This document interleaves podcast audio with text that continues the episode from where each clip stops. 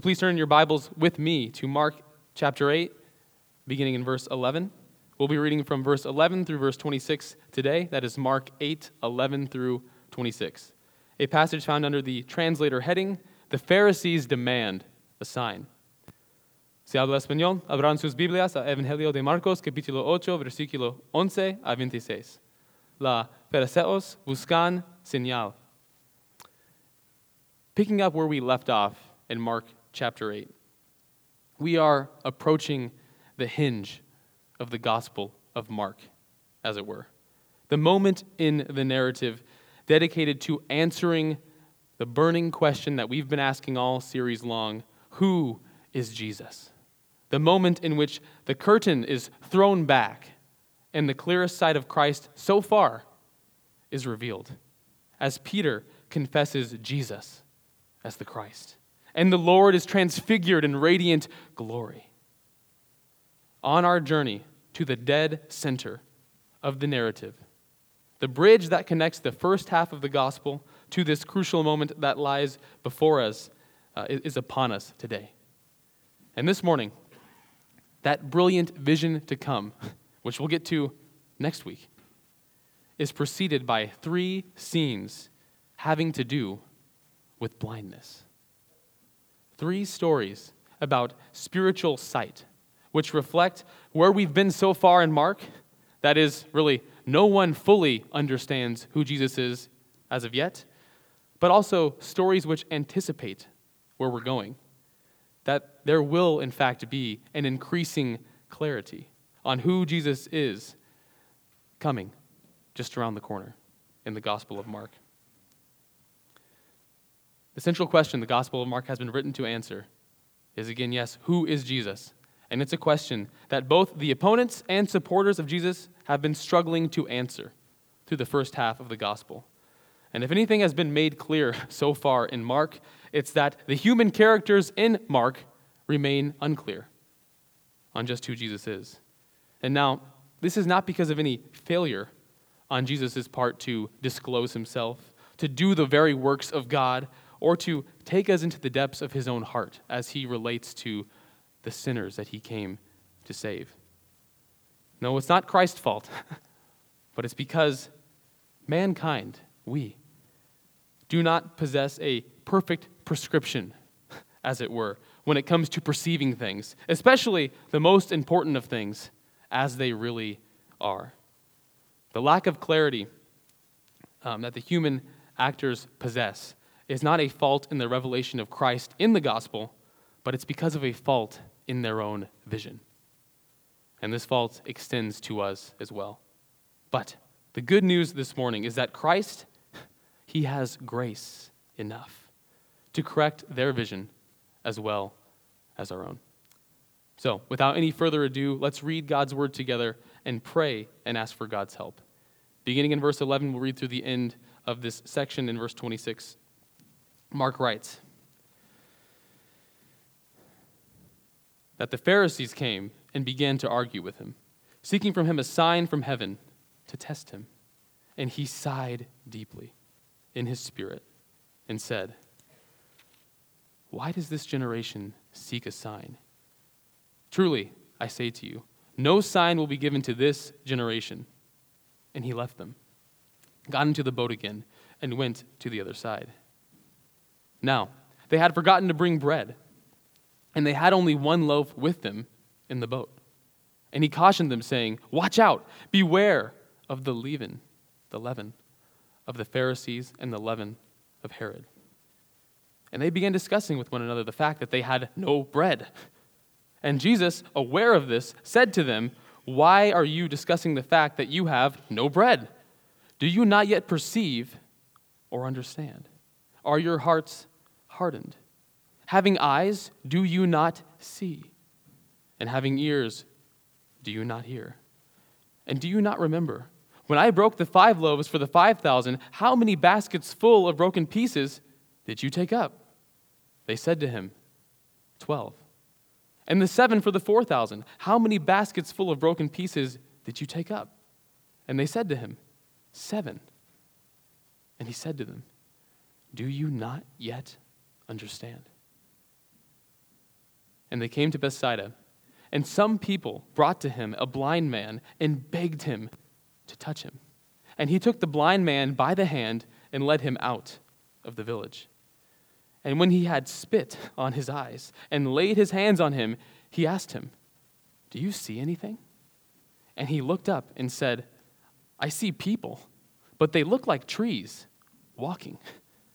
Then Jesus laid his hands on him again. And he opened his eyes. His sight was restored, and he saw everything clearly. And he sent him to his home, saying, Do not even enter the village. These are God's own words. Let's pray and ask for God's help. Lord, this morning we come with gratitude to you that in your grace you've given us the revelation of your word, you've given us the revelation of your Son, and you invite us today to hear from you, that we might see you and be changed by you. Lord, I pray that you would send your Spirit even now to help us, to open the eyes of our hearts, to give us ears to hear, to cause the proclamation of this word to go forth in boldness and clarity and with joy.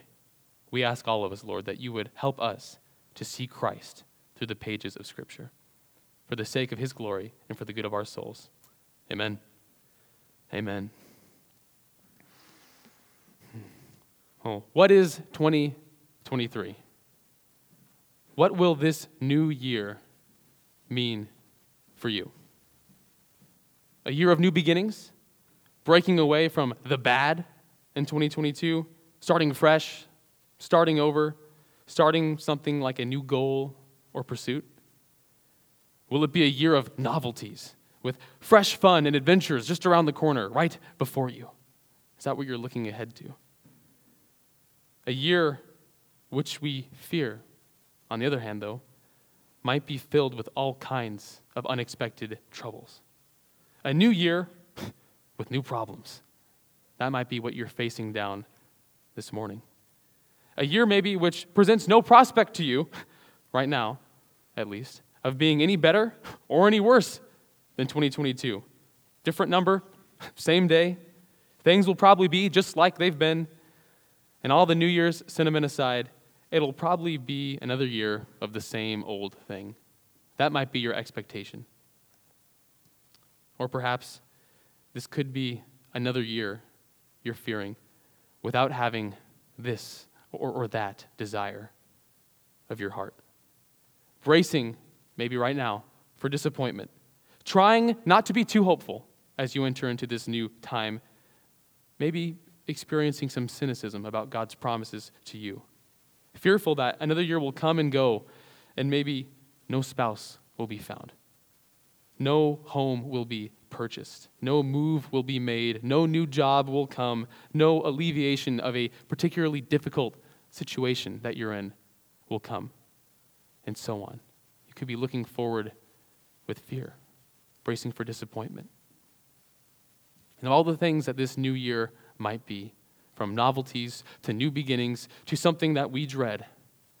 This morning, I submit to you that for the Christian, the new year is a series of opportunities, month by month, day by day, moment by moment, to behold Christ. 365 days filled with every providential detail the Lord Himself has designed to set our sights on his Son. A new year that we might see Christ. And, church, very simply put this morning, the thesis of this message, the direction of this sermon, is that we need, as a church, as believers, to see Jesus in 2023. That's it. For the sake of God's glory and for the good of our souls, we need to see Jesus more and more clearly in 2023. If you're going to set a New Year's resolution, if that's something that you do, this would be it. In 2023, if I do nothing else, I aspire, I strive, I pray by the grace of God that I might see Jesus more and more clearly. I mean, consider how clearly do you like to see in your daily life, right? As you live your life day in and day out, it's tremendously important that you see everything as, as clearly as you can 24 7. It would be maybe dangerous otherwise, right? It would not be good for us to go around and settle for less than the utmost clarity that we might strive for as we go about our life. It would be hard to get to and from to work. It would be hard to make dinner. It would be hard to do any number of things. It would be dangerous. It would be disastrous.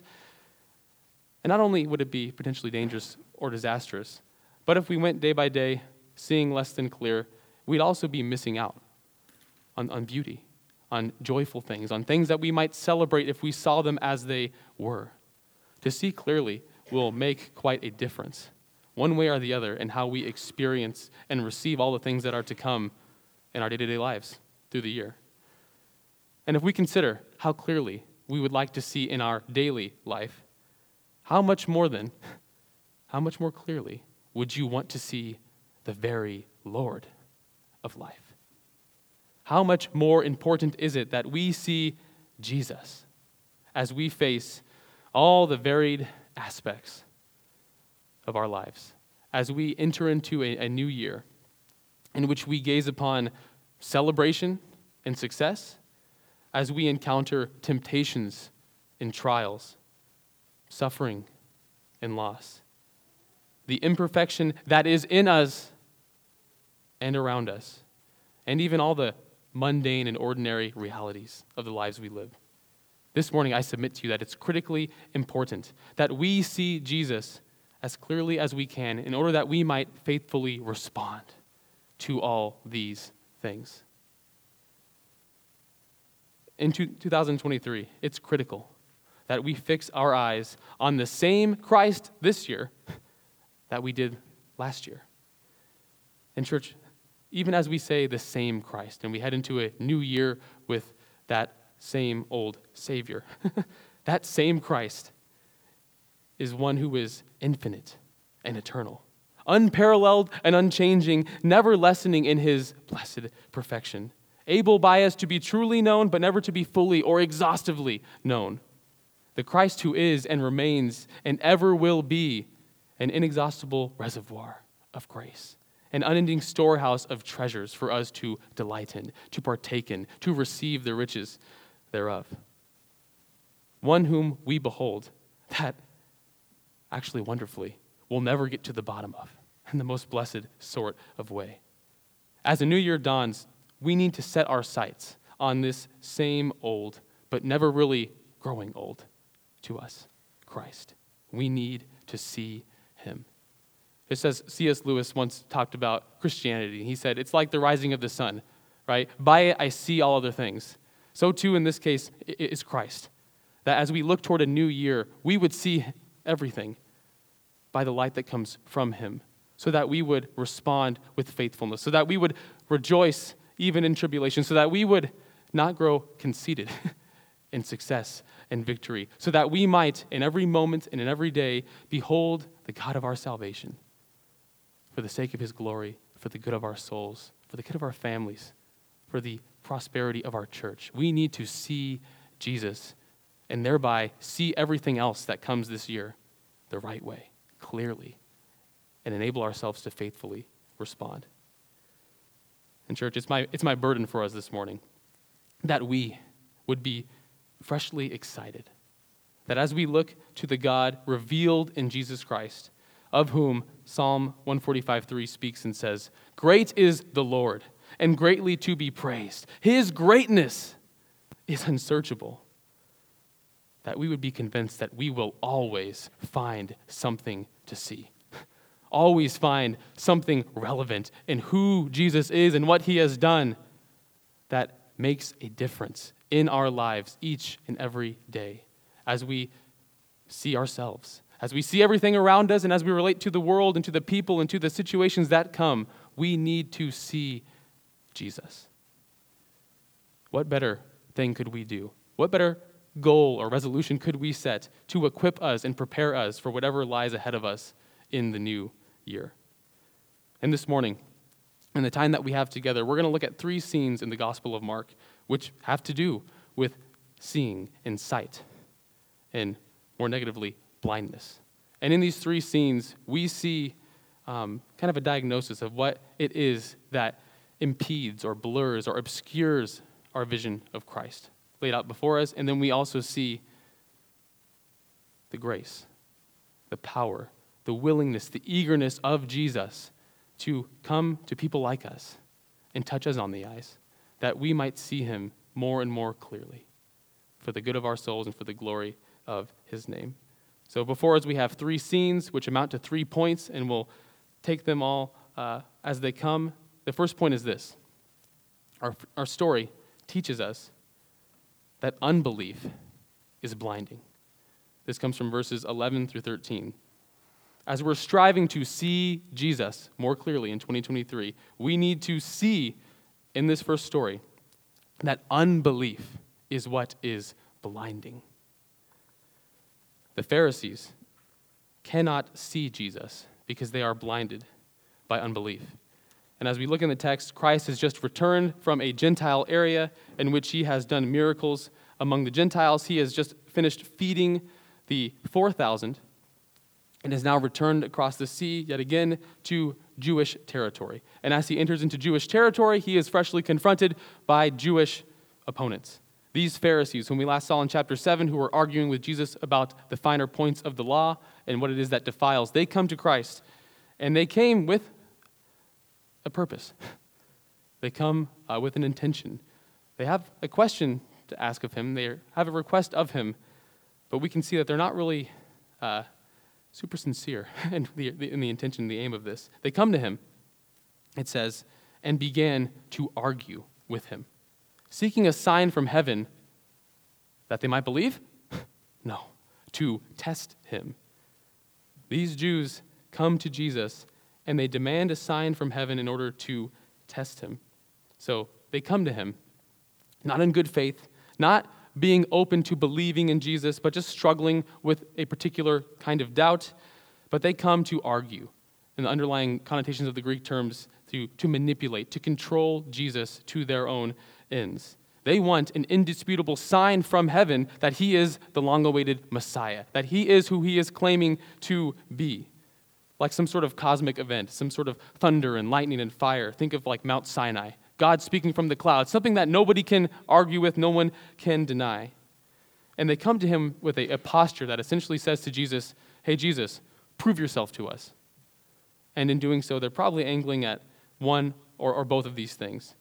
The first would be that they come to Jesus to test him so that he will fail. They don't actually want him to pass the test. They want to ask him for a sign from heaven that he will not perform so that they can say, Look at that, we're off the hook.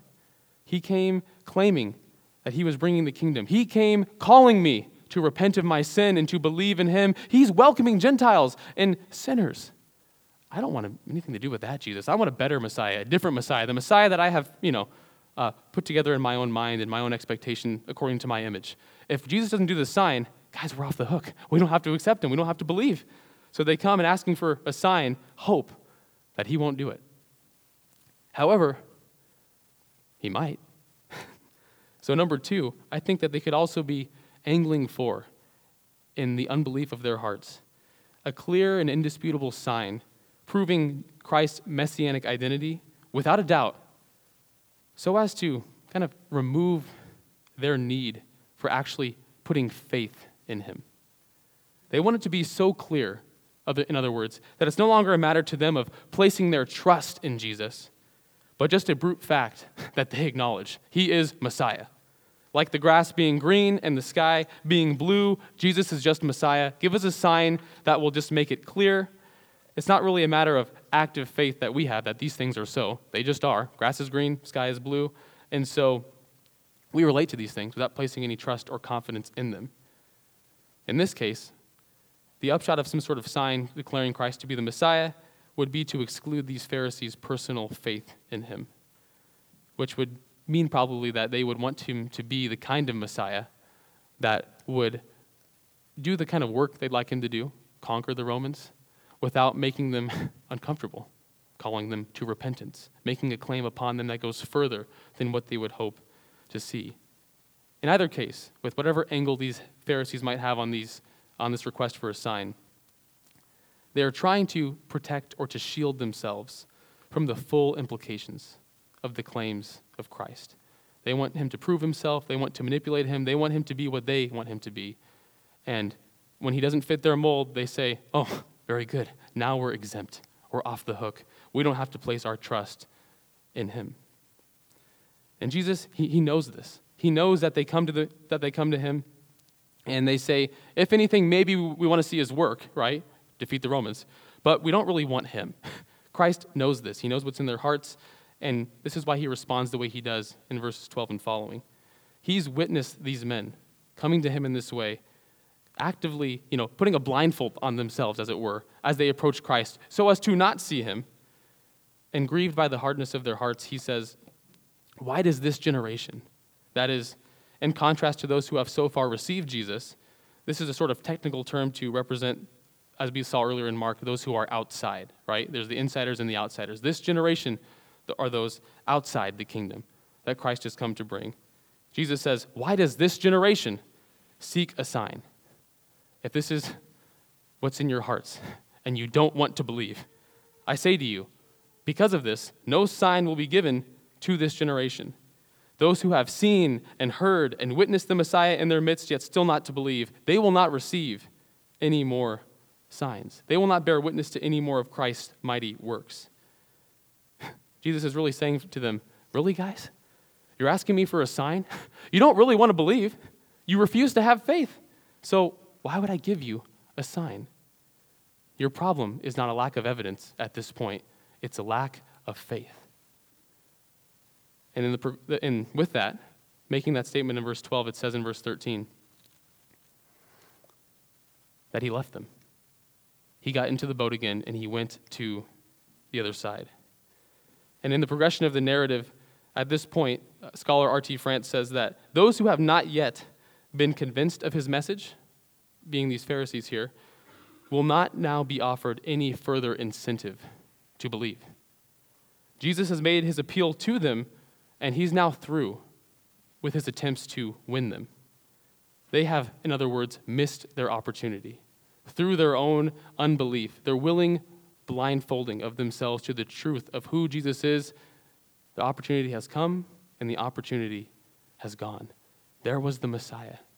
Consider this.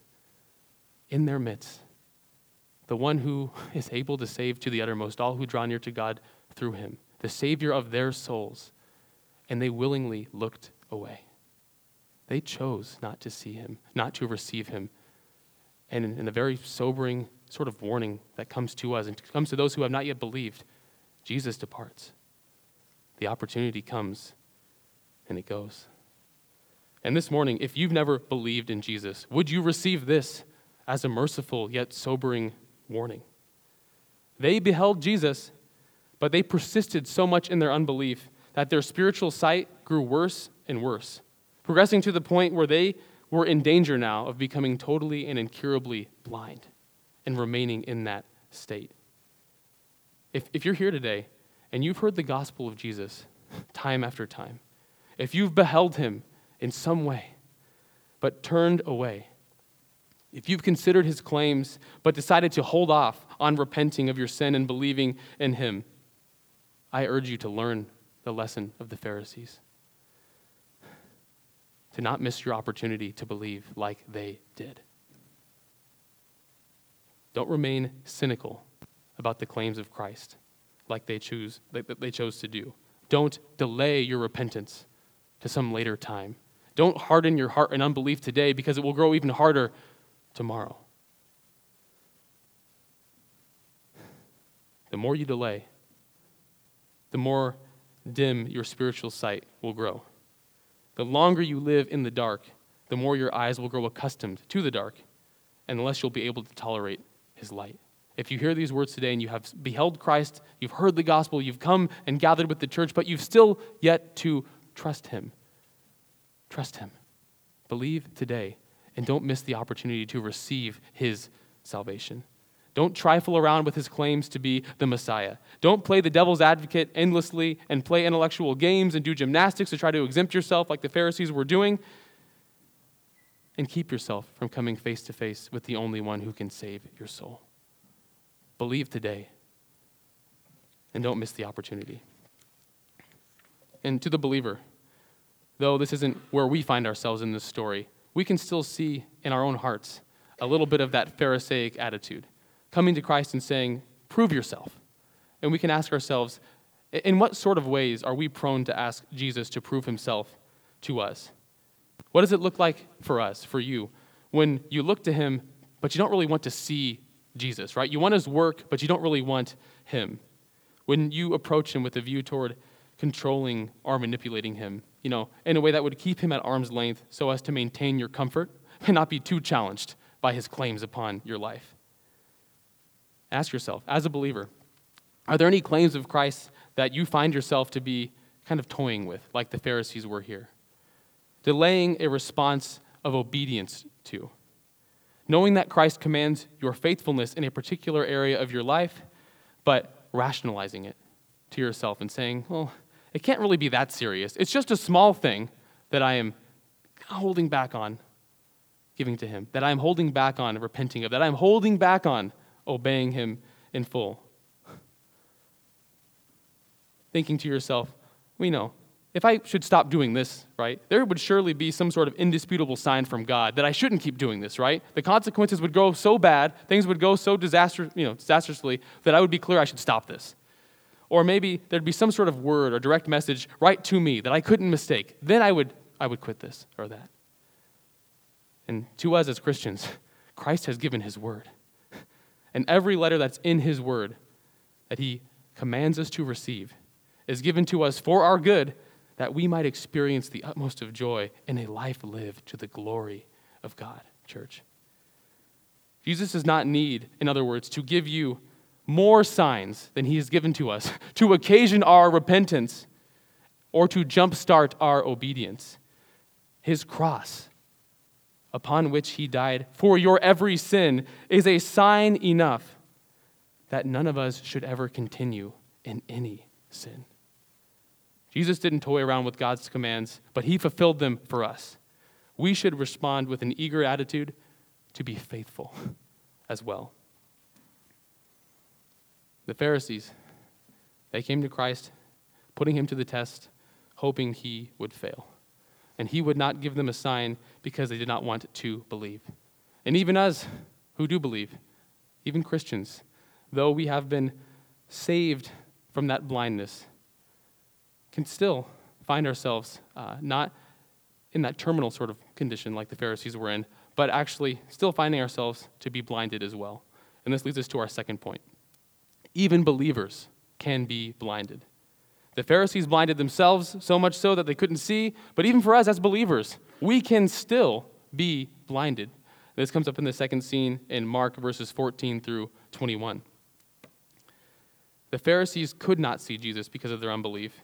And in this scene, the disciples, they should see Jesus, but they find their vision is obscured by the lingering presence of unbelief in their hearts. And so, as Jesus and his disciples, they embark in verse 14 on another uh, trip across the sea. They get back into the boat, they take their leave of the Pharisees. The disciples, they realize something kind of important that they'd forgotten to bring bread on their journey. And if they learn anything about this point now, Jesus crosses the sea this way and that way, and they never really know how long it's going to be or where they're going or where it's headed. They're just following along with him. And they get back into the boat in which they've already experienced multiple storms, and they look down and they realize we have one loaf of bread for 13 guys. And this gives them cause for concern. And they're beginning to think, what are we going to do about this situation? And it seems that Jesus noticed that the disciples were dwelling upon this circumstance, fixing their eyes upon what they lacked. And so in verse 15, he cautioned them, saying, Watch out, beware the leaven of the Pharisees and the leaven of Herod. He tells them to be on the lookout so that they don't come under the influence of the leaven of the Pharisees and Herod. And the Pharisees and Herod have hardly anything in common. Their approach to the culture of the day, to the Roman occupation, to theology and worldview couldn't be more opposed. But what does unite them? is one thing, and it's their rejection of Jesus. Jesus says, Be on the lookout that the leaven, that is the ingredient in, in bread that would cause the dough to rise when it was baking, that was used in the ancient world uh, metaphorically, right? Because it's so influential. Just a little bit of leaven could cause the whole loaf of bread to rise. Just a little bit could influence the whole thing. It was used as a symbol, a metaphor for corruption. Just a little bit of that leaven could have a corrupting influence upon the whole. We say things today like, uh, you know, um, one bad apple spoils the whole bunch. Same kind of idea. Just a little bit could really wreak havoc. And so Christ sees the disciples fixating upon their lack, fixating upon this circumstance. He says, Hey, beware that the leaven of the Pharisees and Herod doesn't take root in your hearts, and that leaven is unbelief. In other words, he says, Do not allow yourself to become blinded because unbelief takes a root in your heart that you don't check and it grows and it festers and it becomes something that obscures your vision of who I am. Yet, even as Jesus gives that warning, the disciples remain fixed upon the practical challenge before them. Verse 16 indicates that, if anything, they hear Christ's warning and brush it off because they carry on in a discussion over the reality of their breadlessness. Verse 16 says that after hearing this warning, they began discussing with one another the fact that they had no bread.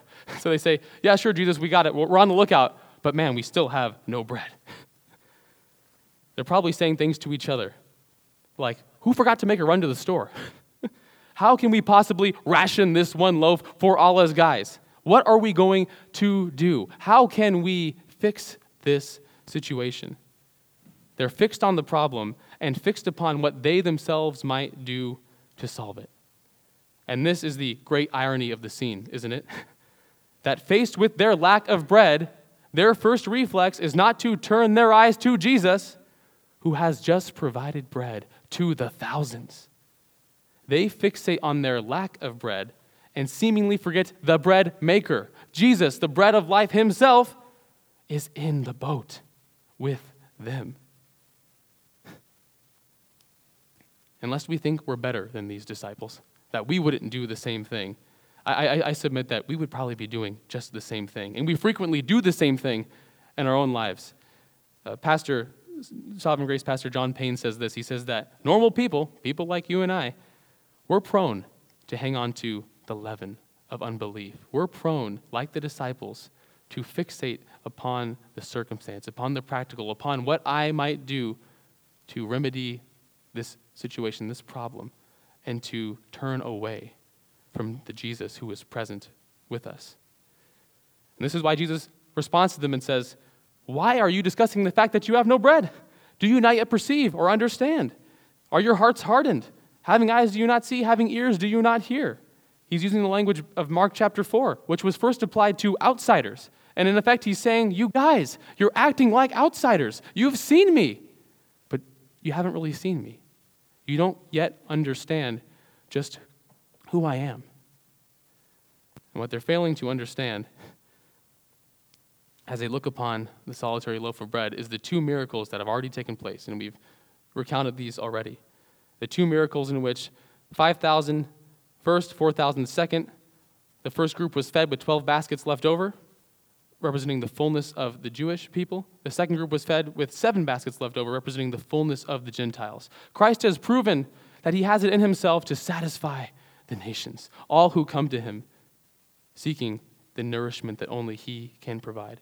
He's shown his power, he's shown his eagerness and willingness to satisfy the hungry soul. And yet, having beheld the mighty works of Jesus, the disciples are missing out on the person of Christ who's sitting before them. They are not connecting his work to his person and failing to see and connect the dots that the same Jesus who would provide for the thousands could also care for the 12.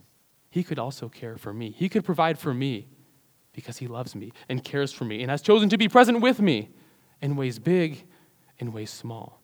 They see Jesus, but they don't see Jesus because they're missing that connection between his person and his work. And this is why Jesus asked them, Do you not yet understand? You've seen my work. Do you still not grasp my person? And the question for us, reflecting on this scene, is to ask ourselves, like the disciples, where we are prone to allow the leaven of unbelief to rise up in our own hearts, where we might have a disconnect in our thinking between the person of Jesus who is with us and the work of, of Christ which has been done for us. Where do we fail to bridge the gap there? Where are we missing or, or neglecting an aspect of who Jesus is or, or what he's done? And where are we finding ourselves prone to, given the situation, our eyes don't go to Christ, but they look down? And what right now is that loaf of bread in your hands? That one loaf that you're going, what do I do? How do I fix this? What am I going to do to solve my problems, to remedy this situation? Where are you finding your eyes drawn away from Christ and toward yourself? Because this is what allows that leaven of unbelief to, to ferment and to foster and to rise and to become something that influences and corrupts the whole loaf. That we look away from Jesus and look to ourselves and find our eyes being blurred uh, to a vision of Him, find our, our, our sense of His presence with us becoming dull because we're so focused upon ourselves. Ask yourself, where do your eyes of faith require the, the laser surgery of the gospel, as it were? Where do we need to make connections? Where is the story of Jesus failing to change or affect your own story? Where is who he is failing to affect how you see yourself, how you see the world around you, how you see the people and circumstances of your life? Is your, like the disciples, initial response to the challenges and struggles that you face one that is again, reflexively practical. The how do I fix this response? What do I do? Seeing the new thing in front of me and looking to myself. And we know that the, the, the condition that we all find ourselves apart from Christ, the fallen condition of man, it leaves us curved in on ourselves, as it were. We're bent away from God and toward ourselves. By nature, out of the box, we look to find wisdom and satisfaction and salvation within. We think we are right in our own eyes, don't we? we uh, have desires that ultimately point beyond us and our ability and even this world that we attempt to try to satisfy with the things of this world and satisfy in ourselves. We are reflexively seeking to solve all of our problems, from the greatest to the least, by beginning with the question what can I do about this? Our natural bent is to look to ourselves to face or fix what's in front of us, directing our gaze away from and developing a reflex, which would turn our dependence um, from ourselves to another. Um, this sort of reflex to develop that, that requires a transforming and a redeeming of our nature, of who we are. And friends, even as the gospel does redeem our nature, thank God, and incline us to look beyond ourselves to God's help, the muscle memory of that old nature, it can be persistent, can it? We can find ourselves drawn back in on ourselves, bending us back in an instant to look to ourselves when we should be looking to Christ. And as the disciples, they, they exemplify uh, this reality. Our own, our own experience, it attests to this reality as well. That even in the believer, the proneness to shift our gaze and with it our trust from Christ to ourselves it can come about at a moment's notice. Though we, like the disciples, should see Jesus as the one to whom we always can and should and must turn, the one capable of meeting our every need, who never fails to be relevant to the challenges that we're facing, we can experience moments of blindness. And blind spots are present in us um, that we must beware the leaven of unbelief rising up in our hearts, obscuring our sight of Christ and eroding the faith that we have in Him. Instead of fixing your eyes on Christ, right now, do you find yourself prone to focus on your failures, like the disciples remained fixed on that solitary loaf and you're dwelling there? Are you looking ahead to what 2023 might bring and focusing on the problems of the future and not on the Lord of your future? Are you seeing life through an anxious lens, which frequently has you looking and worrying and thinking about what's about to go wrong? Not what is God doing graciously in my life right now. Listen, there are endless ways we could look to ourselves and what we can do and not to Christ. And to this, Jesus says to us, along with his disciples, You have to see who I am. Because the one who fed the thousands and did mighty works, he's in the boat with them. And he's present with us as well. And we need to see him, we need to turn to him, and to acknowledge him. And the good news for us is that even as we struggle with that proneness to turn in on ourselves, even as we can blind ourselves through shifting our gaze away from Christ, the good news of the gospel is that Jesus is faithful and he is eager and he is willing time and time again to restore our spiritual sight. And this brings us to our final point this morning.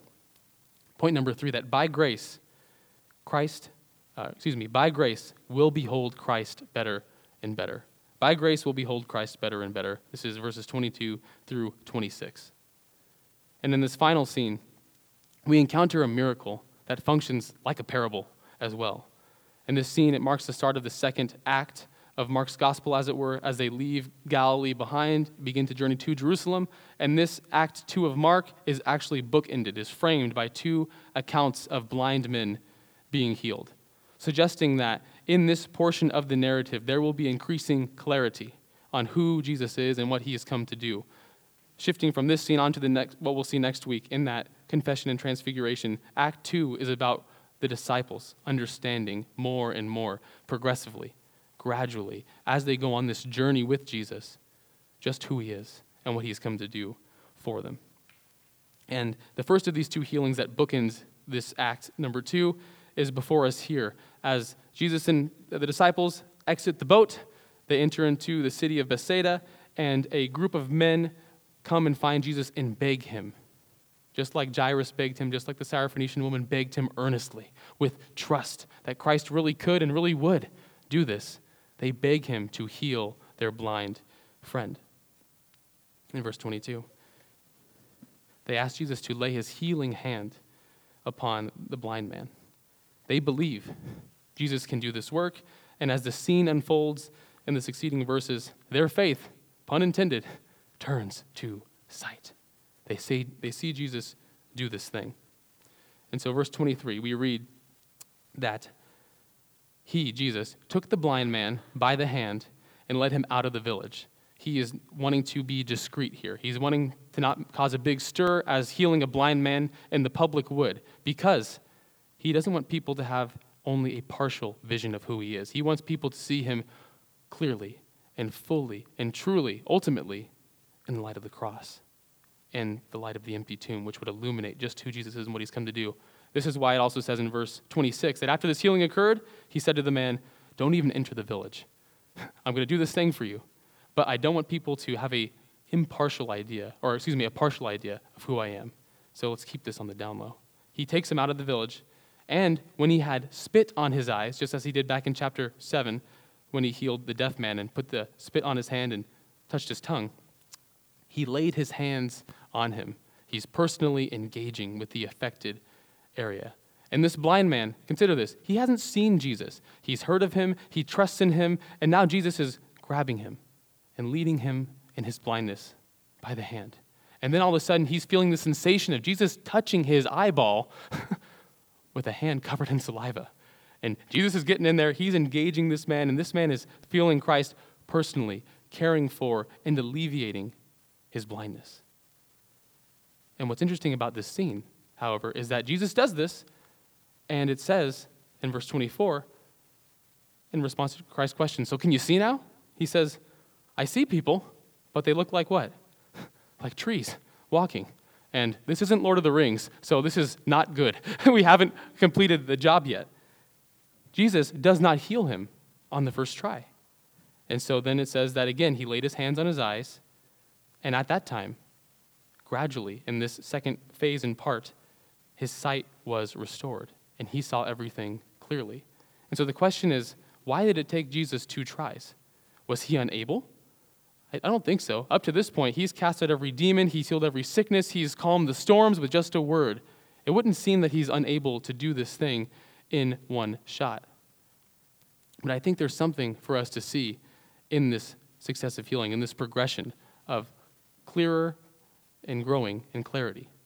First, we see in the narrative the way it functions as this bridge that is leading us toward what happens next week.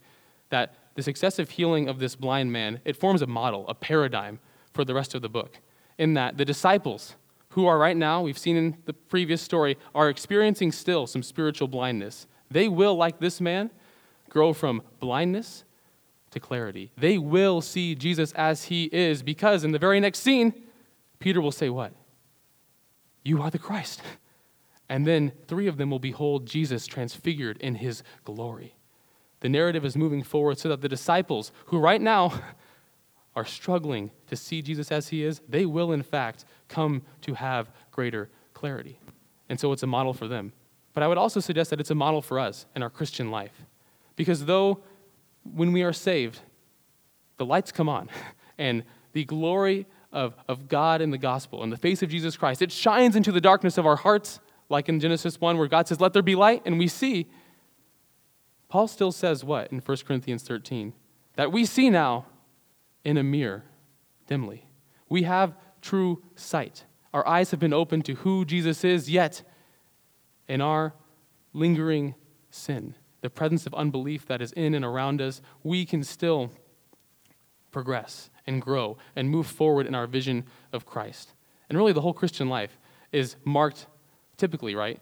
Even though, yes, we're saved in a moment, we are given the gift of faith, the eyes of our hearts are opened to Christ. Typically, day to day, we're not walking from breakthrough to breakthrough, right? Big, explosive unveiling to big, explosive unveiling. But the Christian life is, is a gradual sort of process, isn't it? Of growing. Paul says in 2 Corinthians 3 of being transformed by one degree of glory to the next as we behold Jesus. And in this man being healed successively and progressively, we see not only the future of the disciples, but we see how Christ aims to work in our lives. That he is eager, that he is willing to take us by the hand and lead us in growing clarity day after day, one degree of glory to the next, as we are increasingly seeing and apprehending and comprehending and becoming conformed to, who He is. He has grace for us in that. He does not aim to leave us with a blurry prescription, but He has grace enough to meet us where we are deficient in our sight, where we are failing to apply the gospel, where we don't yet see the fullness and richness of who He is. And He comes to us that we would see Him. And in beholding Him, set our eyes upon something that we'll never see to the bottom of, never exhaust, never go, oh, that's it, I've seen all of Jesus there is to see. But now and forever, we'll be journeying and progressing along with the disciples and growing clarity of just who Jesus is and what he's come to do and living in the appreciation and the enjoyment of all that that means for us. Until the point where, as it says in 1 John chapter 3, we behold him just as he is and are made like him.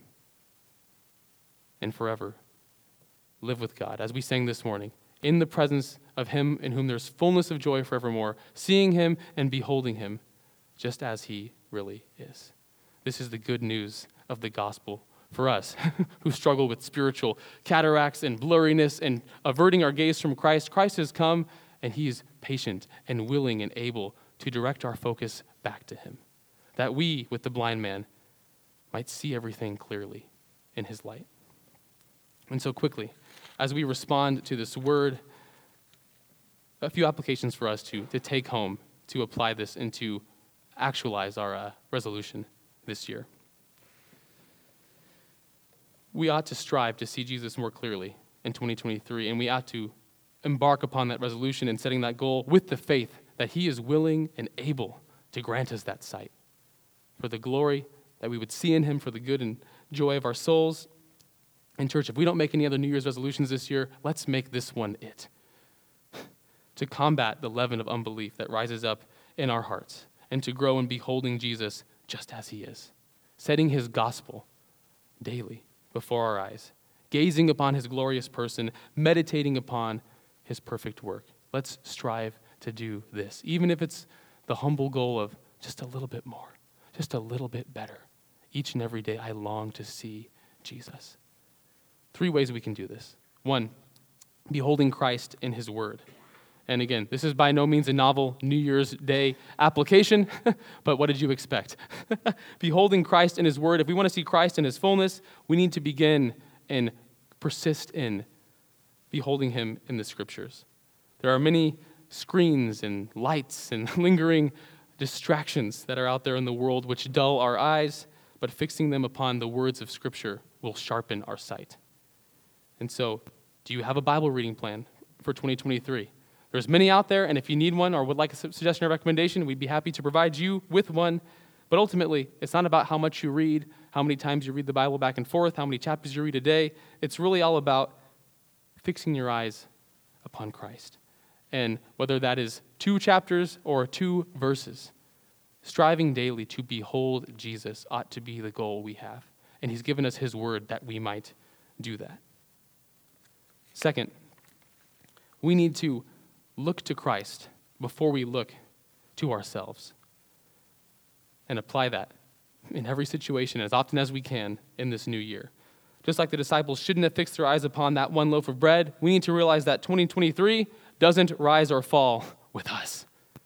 As we've been saying throughout our series in the Gospel of Mark, the first and most important question is who is Jesus? And so, whatever comes our way, whatever situation we're in, whatever struggle we face this year, as you look down and realize you've forgotten the bread, would your first response not be, What can I do to fix this? Or how can I avoid this circumstance? But who is Jesus? And how is he using this right now to address my heart, to do his work in me? And that leads us finally to the third application, which is asking others to shine a light into our blind spots. When what I mean by that is, speaking of our hearts, this year, let's strive to use our small groups, use our men's and women's meetings, use our interpersonal ministry and our relationships within our church to shed light on our blind spots and the leaven of unbelief in our hearts, and not just the circumstantial challenges that we face. As we share what's going on with us, as we gather in these meetings, in these groups, let's seek to do our utmost to expose the leaven of unbelief in our own hearts so that our brothers and sisters can help us by applying the gospel to it, that we would see Jesus better. Let's come together, not just to all sit around in a circle and fix our eyes on the loaf of bread in the middle, but to fix our eyes upon Christ, who is the bread of life. Let's use those opportunities to not stay on the surface, not speak to the circumstance, not just talk again and again about the bread. Though that is true, though that is there, let's talk about our hearts. And in so doing, trust that Christ will use that courage, that vulnerability, and those moments of trying to shed light upon the blind spots and the darkness to meet us, to transform us, and to build all of us up together in Him. Let's strive to seek this from and do this for each other in 2023. Church, in conclusion, we need to see Jesus more clearly in 2023, and by God's grace, we will. Let's pray.